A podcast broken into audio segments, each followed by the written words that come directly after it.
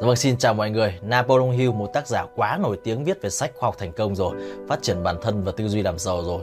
Và trong video này mình xin giới thiệu các bạn hai cuốn sách rất là nổi tiếng của ông, viết rất là cặn kẽ và chi tiết, mười sáu luật thành công rất là chi tiết. Và chúng ta bộ này nên sở hữu sớm nhất có thể để chúng ta có thể đọc năm hai không hai không này. Và trong video này mình xin trích dẫn và chia sẻ ngắn gọn các bạn một số bài học nhỏ trong cuốn sách này. Và chúng ta phải sở hữu cuốn sách này ngay để chúng ta có thể đọc, ngấu nghiến nó, nghiên cứu nó sâu hơn, kỹ hơn, và nó có thể là truyền đạt mọi thời đại sau này. Vâng, mời các bạn nghe video. Luật thành công, chìa khóa vàng đánh thức ước mơ của bạn. Tác giả Napoleon Hill, dịch giả Thiên Lan, Trương Thu Hà, nhà xuất bản Hồng Đức, nhà sách Beatbook, sách dành cho doanh nhân.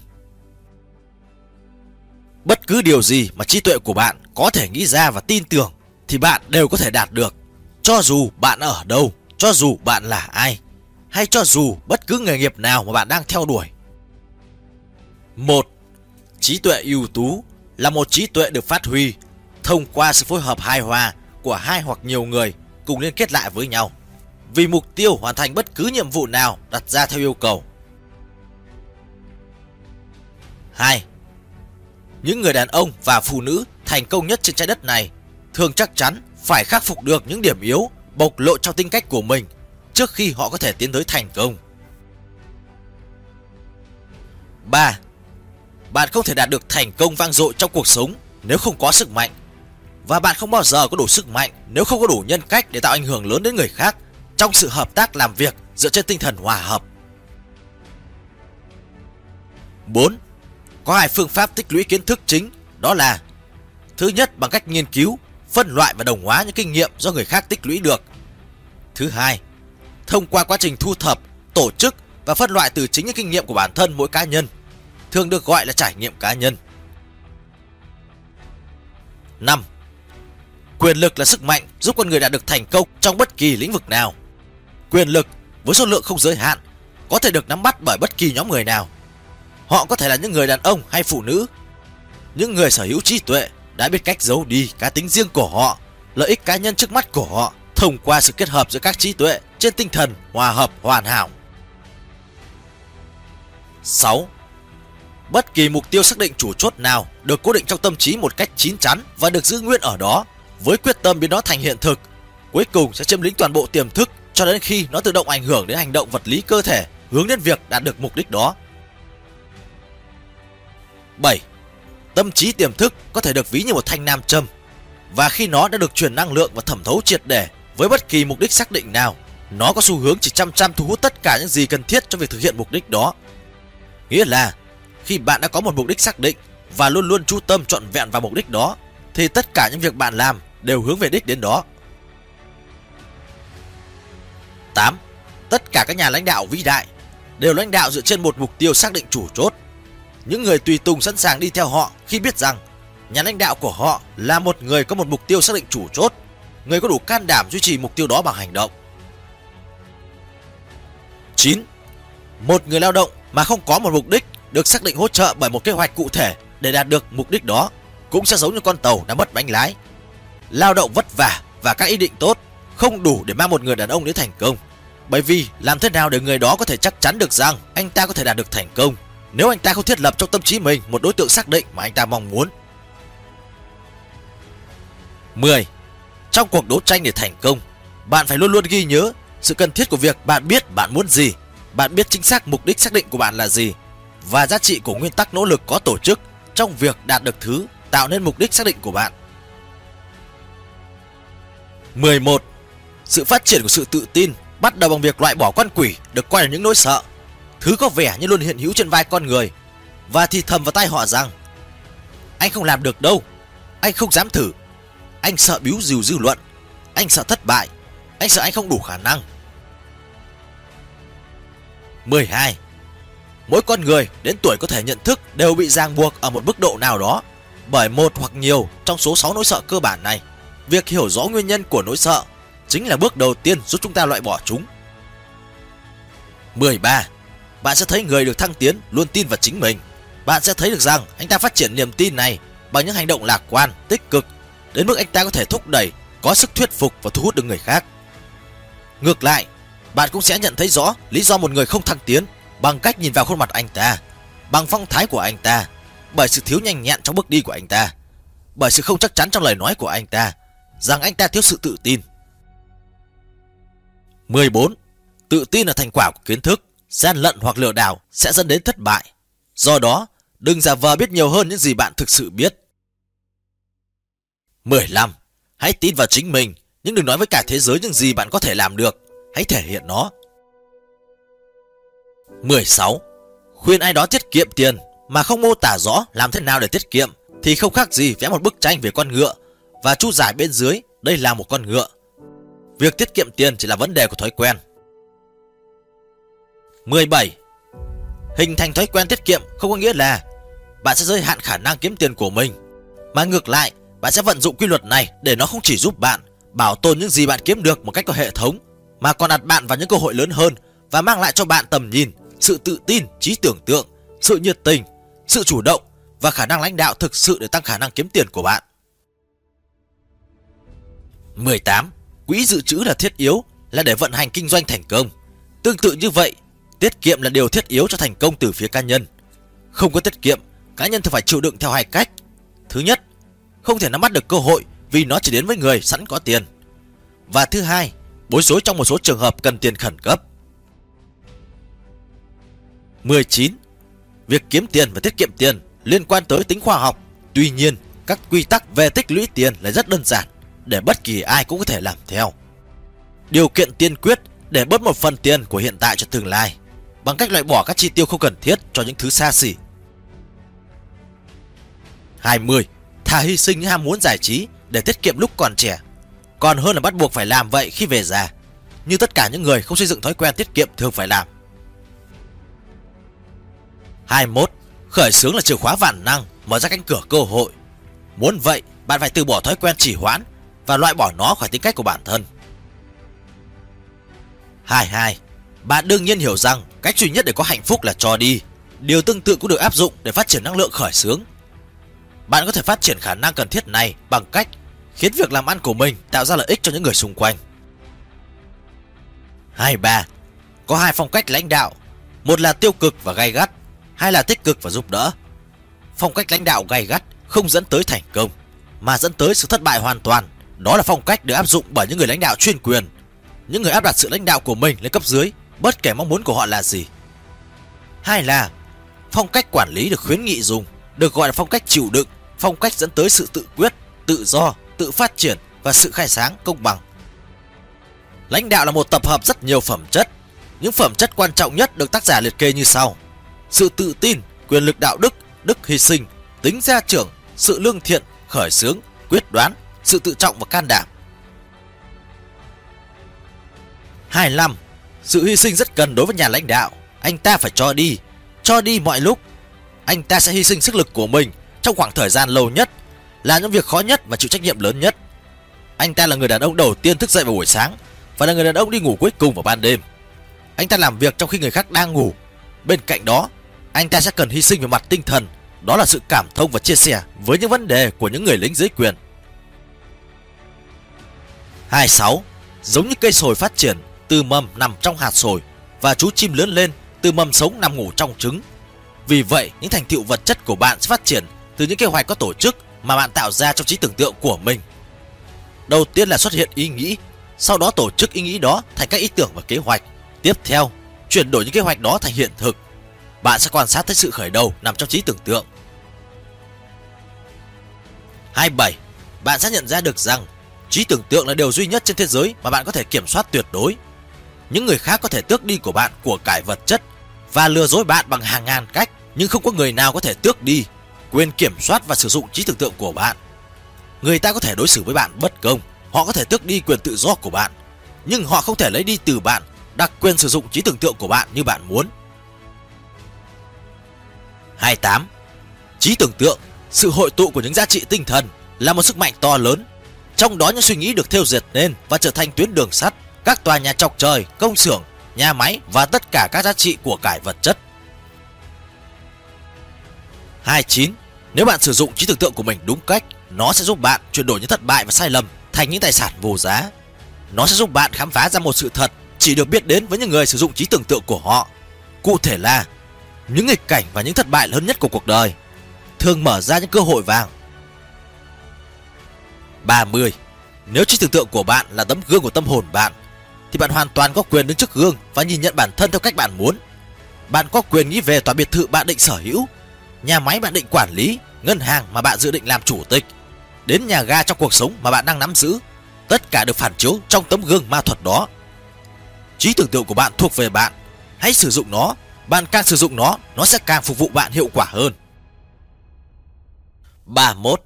Sự nhiệt tình không chỉ đơn thuần là một cách nói ẩn dụ. Nó là một động lực thiết yếu mà bạn có thể sử dụng để đạt mục đích mà mình mong muốn. Nếu không có nó, bạn sẽ lắp một chiếc ác quy mà không có điện. ba mươi hai. Có được sự nhiệt tình trong công việc của mình thì bạn sẽ không hề cảm thấy nó nhàm chán và đơn điệu. Hơn nữa, sự nhiệt tình này cũng giúp bạn cảm thấy tràn trề năng lượng, tới mức bạn vẫn có thể làm việc gấp đôi hoặc gấp ba công suất làm việc bình thường của bạn và không hề cảm thấy mệt mỏi, mặc dù bạn đã không ngủ đủ giấc tối trước đó. ba mươi ba. Bạn không thể đủ khả năng để truyền đạt tới người khác bằng lời nói hoặc bằng hành động của bạn điều mà bạn không tin. ba mươi tư. Để trở nên thành công, bạn phải là một người biết hành động đúng thời cơ. Chỉ biết thôi là không đủ mà bạn còn phải biết làm nữa.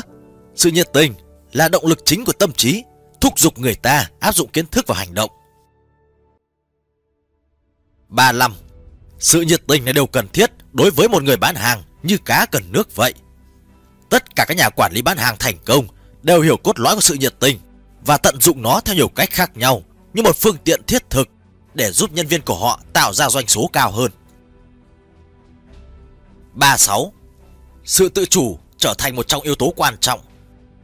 Không đòi hỏi quá nhiều sự tự chủ, nhưng nếu thiếu đi sự tự chủ sẽ gây ra khó khăn cho những người trở thành nạn nhân của nó. Nếu không rèn luyện tính tự chủ, con người sẽ mất đi sức mạnh to lớn mà họ có thể cần trong bất kỳ cuộc đấu tranh nào nhằm đạt được mục tiêu xác định chủ chốt. ba mươi bảy. Con người với cách kiểm soát bản thân mình sẽ luôn làm chủ công việc, dù bất kể công việc đó là gì. Tất cả mọi người mà đã từng từ chối hay bỏ bê việc thực hiện quyền tự chủ thực sự đang khước từ hết cơ hội này đến cơ hội khác mà không hề hay biết. ba mươi tám. Tự tin là một trong yếu tố quan trọng của thành công, nhưng khi nó được phát triển quá mức thì nó sẽ trở nên rất nguy hiểm, trở thành tự cao tự đại. Hy sinh bản thân là một tác phẩm đáng khen ngợi, nhưng khi bị đẩy đến mức cực đoan, nó có trở thành một trong những hình thức biểu hiện nguy hiểm của sự thiếu tự chủ. ba mươi chín. Một người có khả năng tự chủ sẽ không bao giờ nói xấu người khác trong mọi trường hợp, hoặc tìm cách trả thù vì bất kỳ nguyên nhân nào. Một người có khả năng tự chủ sẽ không thù ghét với những người không đồng tình với anh ta. Thay vào đó, anh ta sẽ nỗ lực tìm hiểu nguyên nhân dẫn đến sự bất đồng của họ và tìm kiếm lợi ích từ nó. bốn mươi. Kỷ luật tự giác là yếu tố thiết yếu nhất trong sự phát triển sức mạnh cá nhân, bởi vì nó cho phép bạn kiểm soát sự thèm ăn và xu hướng chi tiêu nhiều hơn số tiền bạn kiếm được. Rồi thói quen trả đũa những người xúc phạm bạn hay những thói quen phá hoại khác đã khiến bạn tiêu tan toàn bộ năng lượng của mình thông qua sự cố gắng vô ích. bốn mươi mốt. Nếu bạn làm việc đơn thuần là để kiếm sống thì hiếm khi bạn thích công việc ấy. Khi được làm công việc yêu thích, chúng ta có thể lao động miệt mài trong một khoảng thời gian dài đến khó tin mà không hề cảm thấy mệt mỏi. Do vậy, sức chủ động của một người phụ thuộc rất lớn vào mức độ mà người đó thích, không thích hay yêu những gì họ đang làm. bốn mươi hai. Những người tự nguyện cống hiến nhiều giá trị và dịch vụ hơn về số lượng và chất lượng sẽ thu được nhiều lợi ích hơn những người không làm điều này. bốn mươi ba. Thành công sẽ đến với bất kỳ ai có trí tuệ ở mức bình thường, nhưng có một khát khao thành công thực sự khi tuân thủ các quy tắc nhất định. bốn mươi bốn. Thành quả lao động dựa trên tình yêu sẽ không mất đi, mà khi đó người lao động tạo ra nhiều giá trị hơn so với mức được trả.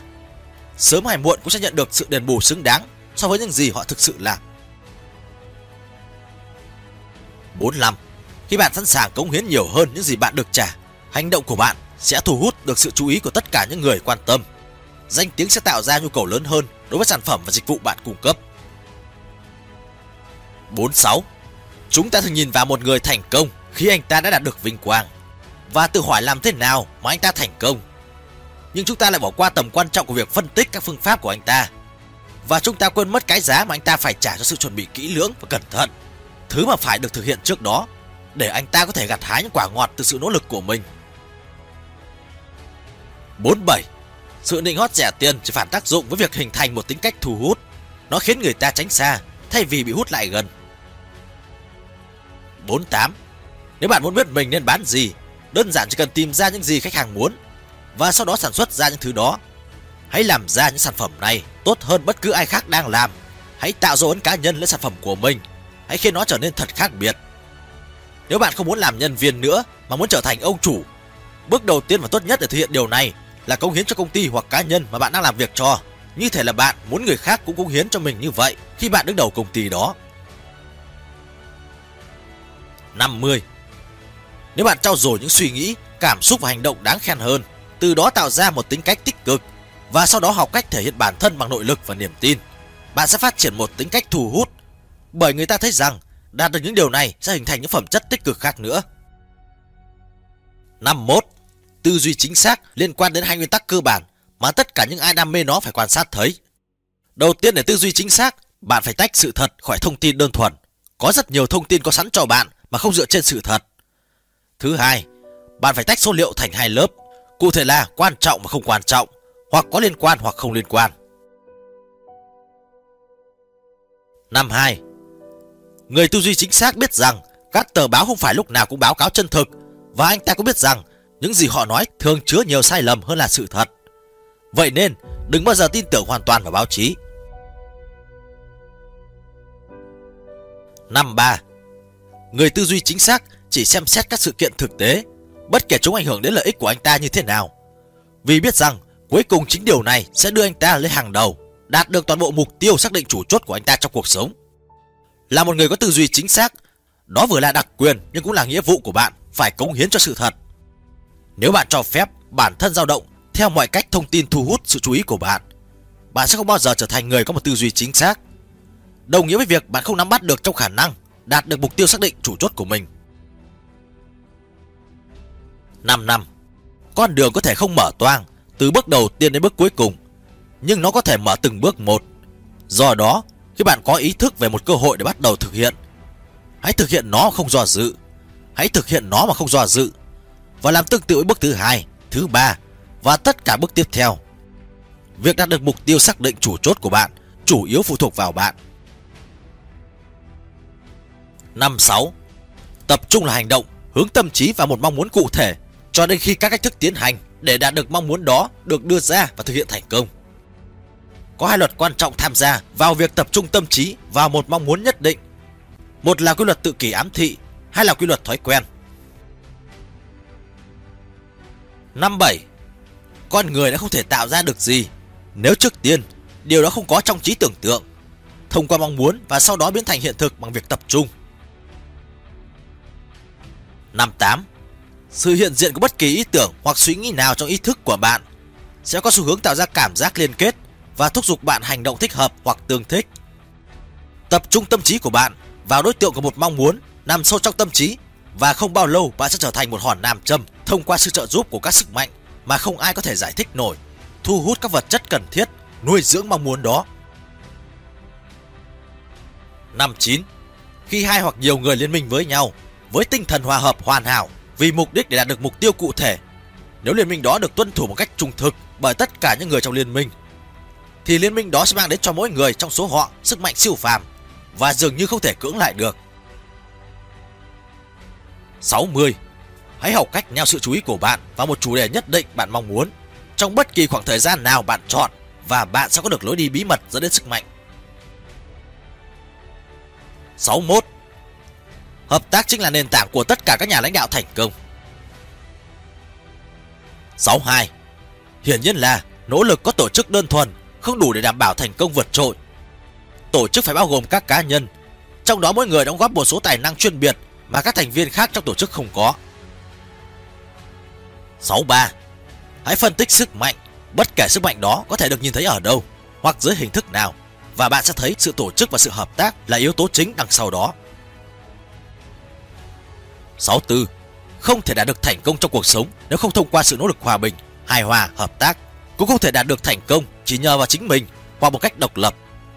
Ngay cả một người sống như một ẩn sĩ ở nơi hoang dã, cách xa mọi dấu hiệu của nền văn minh, thì anh ta vẫn phụ thuộc vào các lực lượng ở bên ngoài để tồn tại. Càng trở thành một phần của nền văn minh, anh ta càng trở nên phụ thuộc vào nỗ lực hợp tác. sáu mươi lăm. Thế giới không bao giờ cho bất cứ ai một cơ hội nào. Một người muốn có cơ hội có thể tạo ra điều đó thông qua hành động. Nhưng nếu anh ta chờ đợi ai đó trao cơ hội cho anh ta trên một đĩa bạc, anh ta sẽ phải thất vọng. sáu mươi sáu. Chúng ta cần phải phân biệt giữa thất bại và thất bại tạm thời. Thông thường những việc chúng ta hay nhìn nhận và coi là thất bại thì trên thực tế đó lại là thất bại tạm thời. Hơn nữa, chúng ta cũng không hay nhìn nhận những thất bại tạm thời đó là điều phước lành đang ẩn giấu. Chính những thất bại tạm thời đó đã nâng đỡ chúng ta và chuyển năng lượng của chúng ta theo hướng khác và theo hướng đạt được sự mong muốn. sáu mươi bảy. Thất bại thường nói chuyện với chúng ta bằng một ngôn ngữ không lời mà chúng ta không thể hiểu. Nếu chúng ta hiểu, chúng ta sẽ không lặp đi lặp lại những sai lầm tương tự mà không thu được lợi ích gì sau những bài học rút ra từ thất bại đó. Nếu chúng ta hiểu, chúng ta sẽ quan sát kỹ hơn những sai lầm mà người khác mắc phải để rồi rút kinh nghiệm từ đó. sáu mươi tám. Đứng trên đỉnh cao của thế giới mang lại cho người ta một cảm giác thật tuyệt vời. Nhưng đứng ở đó cũng rất nguy hiểm, trừ khi người ta phải đứng thật vững chắc. Bởi vì nếu người ấy vấp ngã thì cú ngã đó sẽ rất dài và rất khó khăn. sáu mươi chín. Khi người ta có thể tha thứ cho kẻ thù, những kẻ đã cố gắng tiêu diệt ta, thay vì phá hoại nhân phẩm của bản thân. Chính sự vụ này đã khiến tính cách ta trở nên mạnh mẽ hơn. bảy mươi. Hầu hết những người kêu gọi người lao động đứng lên không phải là những triết gia tài giỏi. Tuy nhiên, có thể người đó không phải là một triết gia tài giỏi, nhưng chắc chắn triết lý mà anh ta đã thể hiện trong lần kêu gọi là đúng đắn. bảy mươi mốt. Không khoan dung là một hình thức của sự thiếu hiểu biết cần phải được chế ngự trước khi đạt được bất kỳ thành công nào. Nó là nguyên nhân chính của tất cả các cuộc chiến tranh. Nó tạo ra kẻ thù trong kinh doanh và trong các ngành nghề. Nó làm tan rã các lực lượng có tổ chức của xã hội dưới hàng ngàn hình thức. bảy mươi hai. Chiến tranh nảy sinh từ mong muốn của cá nhân để giành lợi thế với cái giá phải trả là hy sinh đồng loại. Và sự tàn phá âm ỉ của ham muốn này được thổi bùng lên trong một nhóm những cá nhân đặt lợi ích của nhóm mình lên trên các nhóm khác. Chiến tranh không thể bị dừng lại ngay lập tức.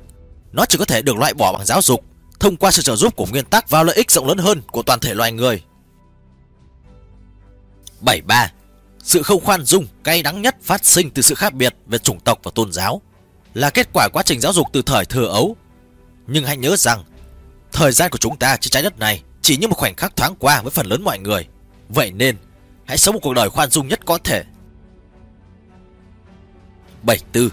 Cho dù công việc của bạn là thuyết giảng, bán hàng hóa hay dịch vụ cá nhân, thực thi luật pháp, định hướng nỗ lực của người khác, hoặc làm việc như một người lao động vào ban ngày, không hề thái quá để hy vọng rằng bạn sẽ thấy bài học về lòng khoan dung này một sự kích thích tư duy có thể dẫn bạn đến những thành tựu cao hơn. bảy mươi lăm. Bạn có thể làm được nếu bạn tin rằng bạn có thể. bảy mươi sáu. Nguyên tắc vàng căn bản là hãy cư xử người khác như cách bạn muốn họ cư xử với bạn khi đổi vai. bảy mươi bảy. Bạn có đặc quyền đối xử bất công với người khác, nhưng nếu bạn hiểu quy luật tạo nên nguyên tắc vàng, bạn phải biết rằng những đối xử bất công của bạn sẽ quay lại để tấn công bạn. bảy mươi tám. Khi bạn áp dụng nguyên tắc vàng, bạn đồng thời trở thành người phán xét lẫn người bị phán xét, kẻ bị cáo buộc và người tố cáo. Điều này đặt một người vào vị trí mà ở đó sự chân thành xuất phát từ trong trái tim. Sự chân thành dựa trên nguyên tắc vàng không phải là kiểu chân thành chỉ quan tâm đến vấn đề lợi ích. bảy mươi chín. Hãy tin tưởng vào mọi người và họ sẽ chân thật với bạn. Hãy đối xử với họ tốt nhất và họ sẽ chứng minh họ tuyệt vời như thế nào. tám mươi. Không bao giờ là thành công nếu không có hạnh phúc, và không ai có thể hạnh phúc nếu không chia sẻ hạnh phúc tới những người khác. Hơn nữa, sự chia sẻ này phải tự nguyện và không có mục tiêu nào khác ngoài việc mang ánh sáng tới trái tim của những người đang bị đè nén bởi những gánh nặng. Bất cứ điều gì mà trí tuệ của bạn có thể nghĩ ra và tin tưởng thì bạn đều có thể làm được. Vâng, đây là cuốn sách thì chắc chắn là ai cũng phải sở hữu năm hai không hai không này. Chúng ta ai chưa có chúng ta có thể là mua. Trước sau chúng ta gì phải mua, đúng không ạ? Để chúng ta có thể là học nhiều hơn, sâu hơn và thành công hơn. Rồi, vâng, xin chào và hẹn gặp lại các bạn.